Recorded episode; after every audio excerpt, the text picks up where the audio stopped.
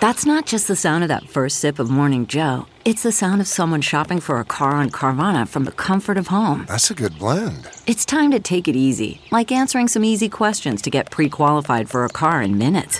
Talk about starting the morning right. Just like customizing your terms so your car fits your budget.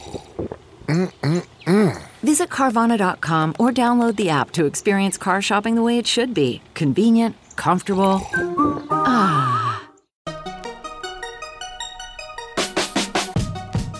Welcome to another weekend bonus episode of the Techmeme Ride Home. I'm Brian McCullough. All right, this is part two of my make good on not having podcast recommendations on Fridays recently.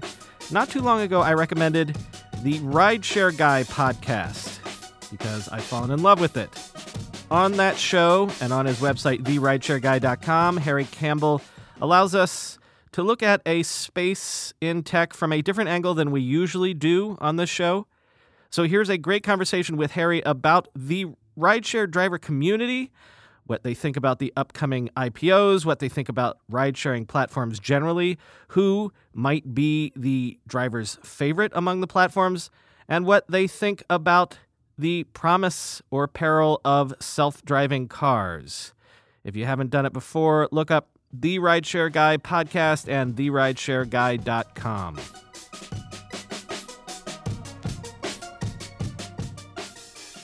the uh, the big news coming down the pike again from the way I'm I'm covering this space is mm-hmm. the upcoming IPOs for the likes of Lyft and Uber. Uh, how's how does the driver community feel about these these IPOs? Yeah, well, you know, I've been getting a ton of questions over the past six months from drivers, kind of just wondering what's going on with the IPOs, and really more than anything, wondering how they can get in on the IPOs. And I think that's kind of a common theme for drivers is that they feel like they're definitely a part of this company, but they're not always rewarded financially the same way as the employees or even the valuation of the company. So I think with Lyft's recent announcement that they're actually going to be giving cash bonuses to their most loyal drivers, so drivers who hit 10,000 rides would get a thousand $1,000 cash bonus that they could then go and invest in the IPO. It was sort of a nice surprise for a lot of drivers, and not a ton of them qualified because it's pretty tough to get 10,000 rides on right. Lyft. But for the ones that did, they were definitely, uh, uh, it was a nice surprise. And then Uber is at least making noises of doing something as well. I know that they haven't officially filed yet, mm-hmm. but I mm-hmm. think they've been making noises about maybe even allowing yeah. people to buy in at the IPO price. Yeah, and so that's exactly what Lyft did. Lyft allowed drivers, they gave them a cash bonus, and drivers could just take the cash or they could buy in at the IPO price. And it sounds like from reporting in the Wall Street Journal that Uber is going to do the same thing. And it wouldn't surprise me if Uber made their program actually a little bit better than Lyft, because usually these companies like to copy each other, but also one up each other when it comes to programs and rewards for drivers. So I think we're actually going to see a lot more drivers qualify if the threshold is 10,000 thousand trips on Uber, for example, since even though that's a lot of trips, you have a, a lot more demand on Uber. So I think we'll see a lot of drivers qualify for that. What about even on the level of I don't know if pride is the word, but um, mm-hmm. the driver community is there some sort of like, yeah, man, our our industry is almost being validated in a way.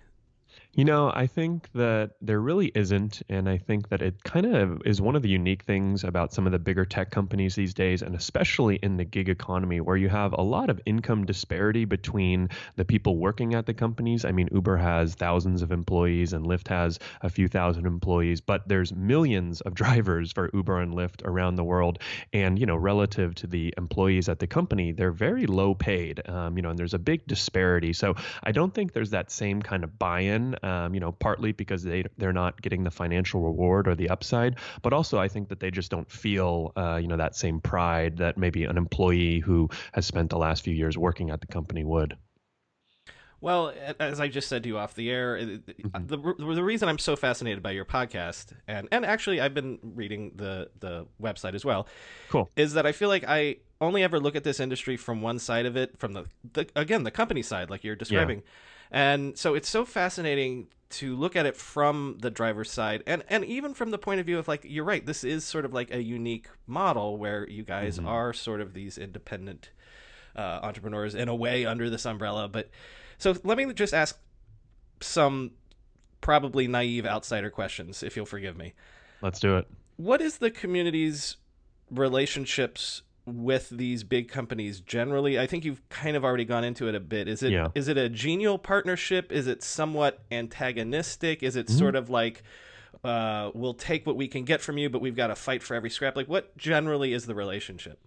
Yeah, I mean, I would say generally there's sort of an inherent tension between the platforms like Uber and Lyft and the drivers. Uber and Lyft, I think, have really clearly showed that, you know, as you might imagine, they're in this business for themselves. Um, they kind of care first and foremost about their shareholders and their investors and the employees at the company. And I think that drivers, I wouldn't say that they've been looked at as disposable commodities, but they're definitely not valued in the same way that other aspects of the business are. And I think that that definitely comes across uh, as a driver. You know, drivers definitely overwhelmingly the two reasons when we survey a thousand drivers every single year in our annual survey. The two main reasons why they're driving rideshare is for the money and also the schedule flexibility. So, you know, these drivers understand that this is a unique work opportunity and, you know, they do get to take advantage of being able to drive whenever and wherever they want. But they kind of also know or they realize pretty quickly that Uber and Lyft don't necessarily have your back. I mean, you're actually running your own business as an independent contractor, and really no one cares more about your business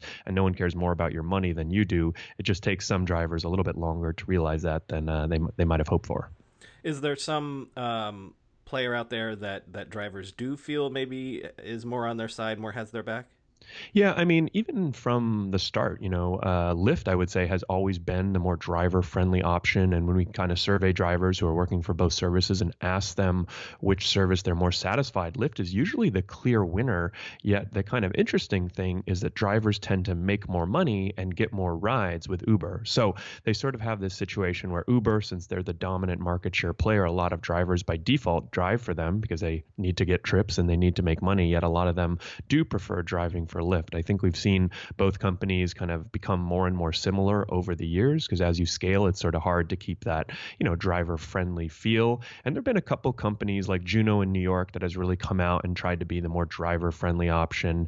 Um, but it, it's been tough because I think that it turns out that passengers are pretty important, pretty important too. And, you know, while you might want to keep drivers happy, it's sort of you need to have those passengers to uh, request rides in order for the drivers to make money. Well, and Juno, I think, is apparently circling the drain, right? I, I think I did a Yeah, segment on that recently. Yeah, I think uh, so. Right now, the things are not looking great for Juno. You know, they they use sort of a, a strategy of heavily price discounting for riders, and they were able to gain some market share in New York, uh, but it seems like it may not have been that sustainable. And and now it seems like they're losing quite a bit of money and uh, in in need of a buyer. So if anyone is listening and wants to pick up a rideshare company, there's an opportunity out there for you. So, uh, and you've already sort of gone into this a bit too. I my assumption is, you know, from when I uh, hail a ride, is that it seems like everybody uh, will will do any service, uh, even Via here in New York. Yeah. Like, so is that is that it? Is like everybody basically always got all the services on, and you just catch as catch can? Yeah, I mean, for the most part, you know, one of the the big things that I recommend to drivers is to sign up for at least two services. So the most obvious choices would be Uber and Lyft, but in New York, there's other options like Via and Juno, and of course, there's also food delivery options like Postmates and Door, DoorDash. So that's one of the nice things about being an independent contractor is that you do have the ability to basically work for competitors and I mean, there are even apps out there like Mystro, for example, is an app for drivers that allows that sort of automates your Uber and Lyft driving. So it automatically logs you onto both apps and accepts trips for you and logs you off the other app. So there's sort of some cool tools and services out there that actually make that dual and even triple apping uh, for drivers a lot easier. I keep hearing that um, Uber Eats, especially, has quietly become a, a monster business. From the driver's side, are, are, are y'all seeing that? That um, what used to be maybe just you know filling downtime can can actually be um, increasingly a part of your overall picture.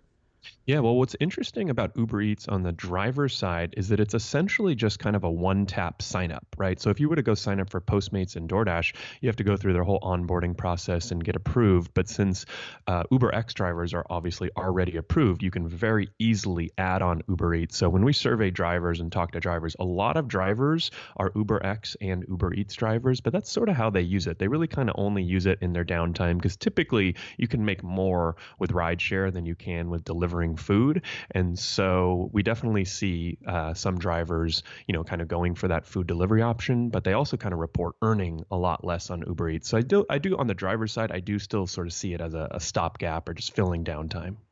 Well, and this is, you know, maybe from like a macro level, anecdotally, I always wonder, because um, you've been doing this for many, many years now, uh, over time, are you seeing is is are things still growing like i and again this is almost anecdotal but like would mm-hmm. you be able to report well two years ago it was super easy to to fill a really great shift and and now yeah. it's sort of saturated and it's harder it, like in macro trends sure where is the market right now yeah, I mean, I've been driving for Uber and Lyft for almost five years now, which makes me pretty old in rideshare years and probably talked to over 50,000 drivers in that time period. So, at a macro level, I think one, one of the clear trends we've seen is that drivers are making less these days than they were at the beginning. And I think when Lyft released their financials, you sort of saw that, that these companies are losing a lot of money. In fact, they're losing money on every single ride. And so they sort of have to, it makes sense that, you know, they've been trying to pay the drivers less and less so that they can take a bigger portion of the fare. And as far as you know, what drivers call it, they call it saturation, right? So mm. how many drivers are out on the road? I think there's this feeling that there's always, you know, there's it always feels like there's more drivers on the road. But in the biggest cities like L.A., San Francisco, um, Chicago, New York, you can still get rides pretty easily. It just may not be for the pay levels that you've seen in the past. So I definitely think that the demand is still there and growing. And you know, one of the one of the tough parts about this job uh, from a driver's perspective is that there is a lot of turnover. You know, there are a lot of things that Uber and Lyft struggle with, and so that means that they're constantly hiring new drivers. So there isn't this huge glut of drivers, you know, just sitting there always ra- waiting for rides. Well, to be clear, so what you're saying is, is the the companies are paying less, which I guess you know is almost an inevitable inevitability, especially mm-hmm. maybe after the IPOs, and they're going to have to go for profitability. But uh, I, I'm I'm asking, is the volume that you're seeing, is the demand from riders as strong as it was five years ago?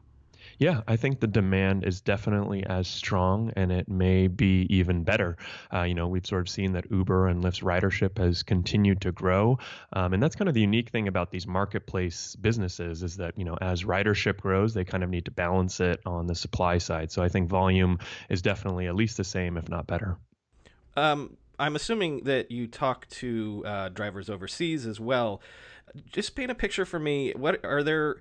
Huge differences operationally if you're driving in say Thailand or China or wherever um, for for these other companies that maybe aren't Lyft and and Uber. And maybe are, are there like cultural differences as well yeah, the international rideshare scene is very interesting because there's some big cultural, there's some big sort of operational and even logistical challenges here in the US where personal vehicle ownership is very high.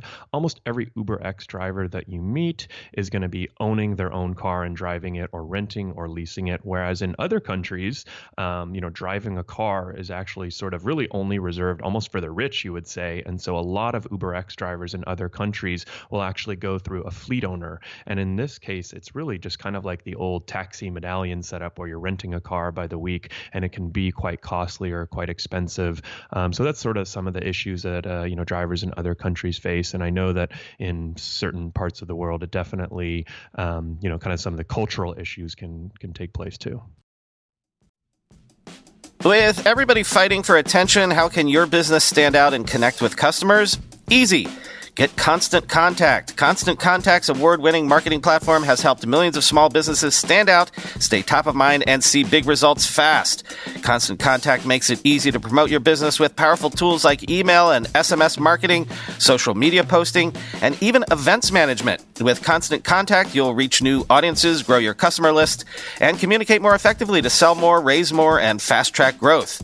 Don't know much about marketing? No sweat. Constant Contact's writing assistance tools and automation features help you say the right thing at the right time every time. Plus, you can send with confidence knowing your emails are actually reaching your customers thanks to Constant Contact's best in class 97% deliverability rate. I use this and you should too. Tackle any challenge with Constant Contact's expert live customer support. Plus, everything's backed by their 30 day money back guarantee, so get going and start growing your business today with a free trial at constantcontact.com. Just go to constantcontact.com right now. Constant Contact, helping the small stand tall. ConstantContact.com. Whenever I need to do financial research for this show, for instance, during tech earnings season, when I have to analyze how various companies' stocks have been performing, I only ever turn to our sponsor today, Yahoo Finance. For more than 25 years, Yahoo Finance has been the brand behind every great investor. Whether you're a seasoned investor or are looking for that extra guidance, Yahoo Finance gives you all the tools and data you need in one place. They are the number one finance destination producing a holistic look at the financial news cycle, including breaking news, original editorial perspectives, analyst ratings, independent research, customizable charts, and so much more. Securely link your brokerage accounts for a unified view of your wealth, including 401k and other investments. A comprehensive perspective is what sets apart great investors, and it's how Yahoo Finance ensures you have the insights to look at your wealth in its entirety. With a community of over 90 million users each month, their real strength is helping you on your way to financial success. For comprehensive financial news and analysis, visit the brand behind every great investor, yahoofinance.com, the number one financial destination, yahoofinance.com. That's yahoofinance.com. And there's there are because I was reading this on on your blog um, this Mm-hmm. morning. I think there are um, uh, leasing a, uh, companies and things like that for for drivers here in the U.S. as well, right? Yeah, this is actually one segment that we've seen kind of explode, to be honest, in the past year or two. Huh. Uber's official partner is Fair, so they used to run a program called Exchange Leasing. Uh, Lyft has a program called Express Drive, and essentially what these programs are are flexible rideshare rentals that come with unlimited mileage, included maintenance, but they're usually pretty expensive, anywhere from $180 a week to $250 a week. Uh, drivers are responsible for gas, but that's about it. But you can imagine that for someone who doesn't own a car, they may not also have a job. And so any of these kind of flexible products, you know, kind of vehicle products that can get them into a car and driving for Uber and Lyft, it's sort of a good deal for them in that sense, as long as they don't mind working full time and working 40, 50 hours a week. Uh, so this is, you know, one kind of challenge I think Uber and Lyft have seen as they've really churned through a lot of drivers. The Uber in a recent survey, they actually reported that two thirds of all drivers are quitting after just six months. And these numbers have actually gotten worse over time. You know, usually companies want their retention to get better, but Uber's actually headed in the wrong direction. So it does seem like, in a sense, that Uber and Lyft are both having to kind of scrape deeper and deeper at the bottom of the barrel to find drivers. Right, and I saw uh, another post on, on your blog this morning about like uh, wondering if Uber and Lyft value new or experienced drivers more. So if they're having, I guess if they're having incredible turnover, um, the, uh, the answer would be they would want if they would want a veteran that's been doing it for five years, or, or maybe not. What, what what was the result of that sort of poking around?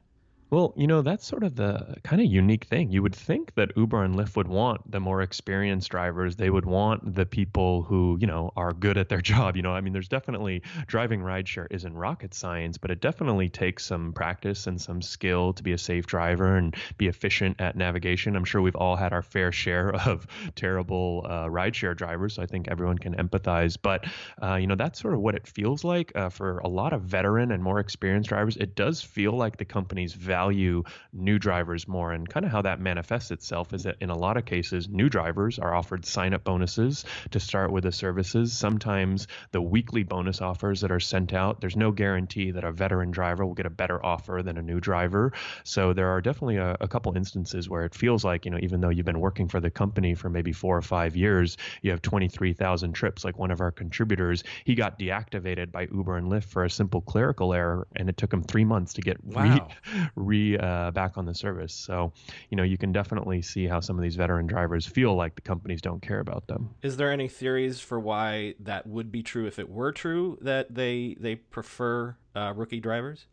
I mean, some of the theories from drivers are that rookie drivers don't know any better. You know, one of the challenges about driving for Uber and Lyft is you obviously have the income, but you also have to think about your expenses.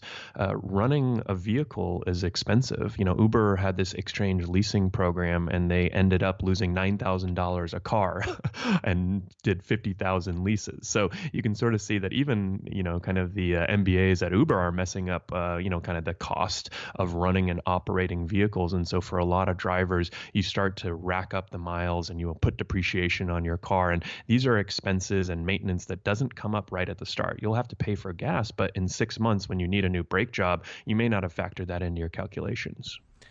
Uh, finally, and I, I, please understand the spirit I'm asking this. I don't mean to be glib about this. Sure. how do how does the driving community think of the concept of self-driving vehicles, autonomous vehicles?